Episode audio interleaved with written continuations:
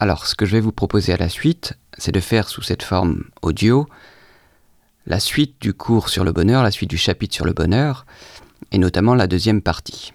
Alors j'espère que cette forme audio pourra faciliter la transmission des cours écrits que vous avez à disposition en ligne, au moins qu'elle pourra accompagner ces cours écrits.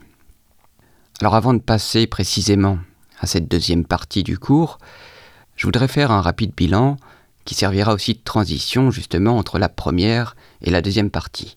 Je vous rappelle la fonction d'une transition, c'est précisément d'assurer un lien entre deux parties, et comment on fait pour assurer ce lien-là? Eh bien on tâche de poser des questions auxquelles la partie précédente n'a pas su répondre tout à fait. En d'autres termes, on pointe des limites aux hypothèses qu'on a jusque-là envisagées. Et c'est de cette manière-là que la deuxième partie devient nécessaire. Et c'est ça une véritable transition, ce n'est pas simplement dire je vais passer à la deuxième partie, mais c'est de dire la première partie n'a pas résolu tout à fait le problème, il nous faut l'envisager sous un autre angle. Et de cette manière-là, en fait, on rend nécessaire la deuxième partie et on assure sa progression logique. Alors qu'est-ce qu'on a fait dans la première partie? Eh bien, on a envisagé différentes hypothèses de réponse à notre problème du bonheur en exposant différentes positions philosophiques issues de l'Antiquité. On a notamment abordé les quatre grandes écoles de la philosophie au sein de l'Antiquité, à savoir l'Académie de Platon, le lycée d'Aristote, le portique des Stoïciens et puis le jardin d'Épicure pour finir. Ces quatre écoles de philosophie antique, qui sont sans doute les quatre écoles les plus importantes, ont tout en commun de se présenter comme des éthiques, c'est-à-dire comme des manières réglées de vivre. Et en cela, on peut dire qu'elles expriment, qu'elles représentent bien la position qu'on avait appelée eudémoniste, à savoir l'idée que le bonheur, c'est le souverain bien, c'est le bien des biens, c'est le bien vers lequel tendent toutes nos activités.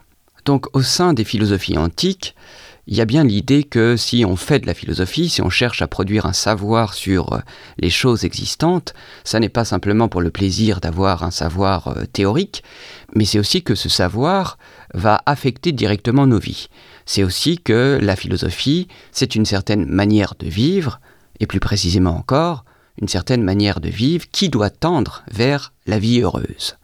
Rappelez-vous d'Épicure qui n'hésite pas à comparer la philosophie à la médecine. La philosophie serait comme la médecine de l'âme, ce qui nous permet de prendre soin de l'âme, raison pour laquelle on ne doit pas différer notre exercice à la philosophie, car ce serait différer notre exercice au bonheur lui-même.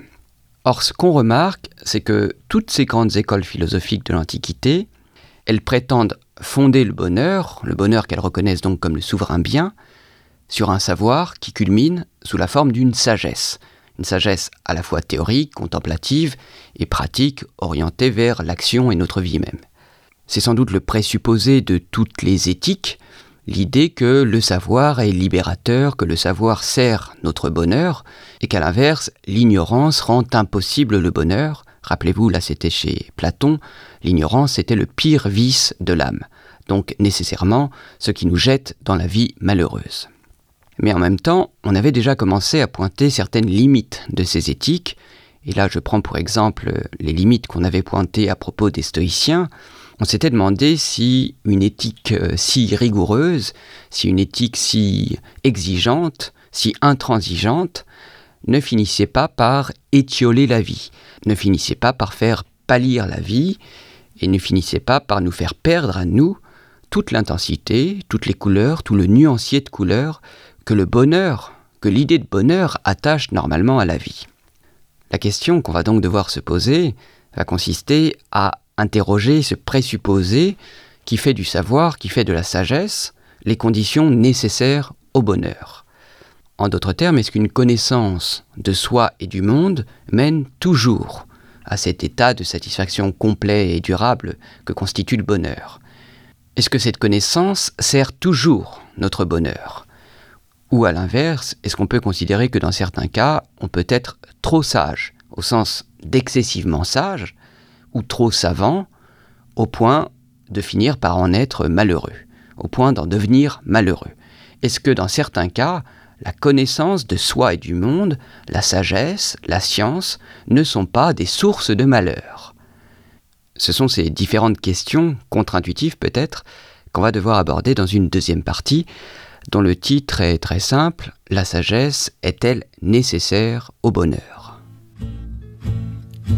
Des idées réclamant le fameux sacrifice, les sectes de tout poil en offrent des séquelles.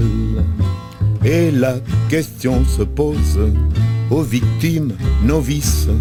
Mourir pour des idées, c'est bien beau, mais lesquelles? Et comme toutes sont entre elles ressemblantes, quand ils les voient venir avec leur gros drapeau, le sage, en hésitant, tourne autour du tombeau, mourons pour des idées, d'accord, mais de mort lente, d'accord, mais de mort lente. Alors vous aurez remarqué que je profite du format audio pour insérer ici un intermède musical par l'entremise de la chanson de Georges Brassens Mourir pour des idées. Dans le cours en ligne, vous avez le lien. Si vous ne connaissez pas cette chanson, je vous invite fortement à aller l'écouter en totalité. Alors pourquoi cet intermède musical par euh, Georges Brassens? Eh bien d'abord parce que Brassens est un grand génie, un grand poète, un grand parolier, et que si vous ne le connaissez pas déjà, je suis heureux de vous le faire découvrir. Ensuite parce que par chance, son génie, ou le génie dans cette chanson Mourir pour des idées, vient rencontrer certaines préoccupations du cours, notamment dans cette seconde partie que j'annonçais.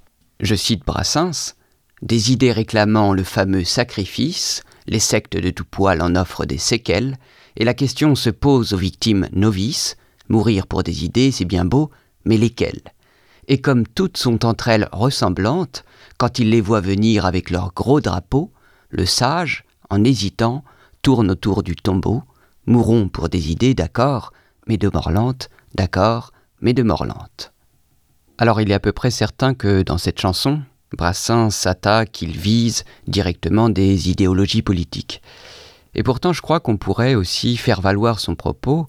Je crois que son propos il est pertinent à propos aussi de différentes écoles philosophiques et des différentes éthiques, notamment des éthiques ascétiques qu'on a exposées dans la première partie. Car en effet, qu'est-ce qu'interroge Brassens? Eh bien, je crois qu'il interroge la valeur des idées dans nos vies. Dans quelle mesure valoriser les idées ne conduit pas à dévaloriser la vie? Alors bien sûr, il y a quelque chose d'un peu caricatural dans cette opposition entre d'un côté les idées et de l'autre côté la vie. Et toute l'introduction du début de l'année a plutôt cherché à montrer en quoi les idées affectaient directement nos vies, du moins les idées qui intéressent la philosophie.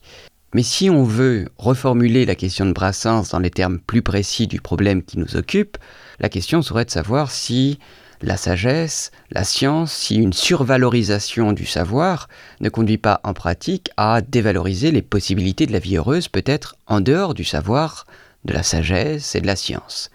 Bref, pour le dire simplement, est-ce qu'on ne court pas le risque, à force de sagesse, de savoir, de science, à force d'y consacrer toute notre peine précisément, est-ce qu'on ne court pas le risque de passer à côté de notre bonheur?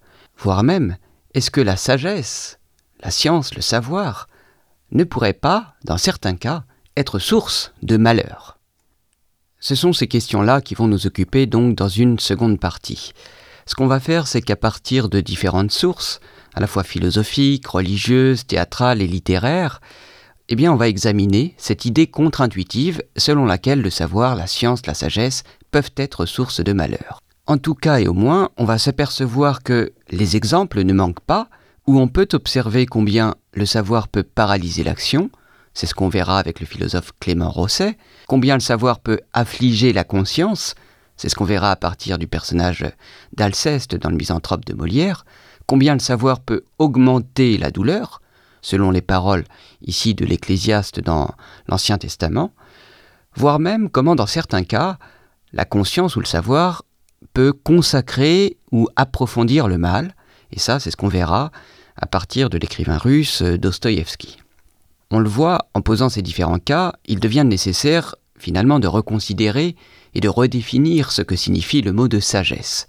Peut-être bien que la sagesse ne s'oppose pas toujours, au moins ne s'oppose pas toujours directement, à l'ignorance, à l'insouciance, voire même à l'idiotie, si on est dans une perspective de bonheur.